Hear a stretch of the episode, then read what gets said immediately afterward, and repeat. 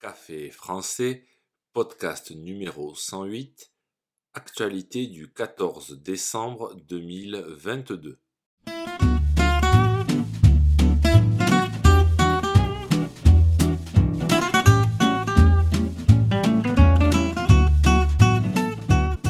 Bonjour chers auditeurs, comment allez-vous?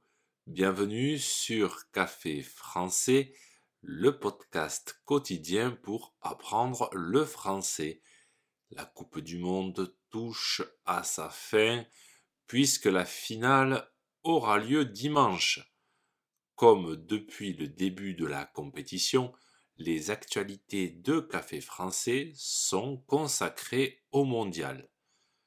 Au programme aujourd'hui, un point sur les demi-finales, l'homonyme de Kylian Mbappé et Ivana Agnol, la désormais célèbre supportrice croate.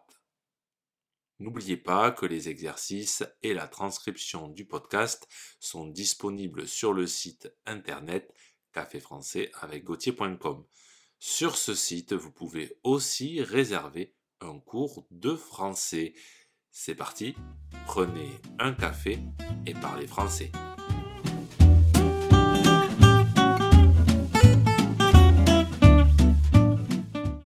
Les demi-finales. Ce soir aura lieu la deuxième demi-finale opposant la France au Maroc.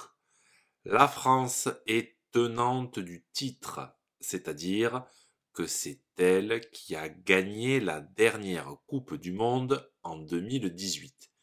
Quant au Maroc, c'est la première équipe africaine à atteindre ce stade de la compétition, les demi-finales. Le vainqueur de France-Maroc se qualifiera pour la finale contre l'Argentine qui a gagné la Croatie hier soir sur le score de 3 à 0.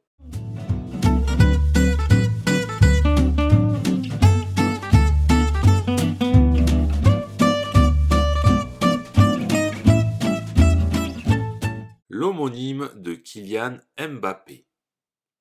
Le célèbre attaquant français a un homonyme et il est anglais. Alors, déjà, qu'est-ce qu'un homonyme? Eh bien, des homonymes, ce sont des mots qui se prononcent pareil. Des fois, ils s'écrivent aussi exactement pareil et des fois non. Par exemple, la scène sur laquelle jouent les comédiens et la Seine, le fleuve qui traverse Paris. Tout ça pour vous dire qu'il existe un autre Kylian Mbappé et il est anglais. Ce jeune anglais de 16 ans porte donc le même nom et prénom que la star française. En plus, il joue également au football. Reste à savoir si les deux auront le même destin.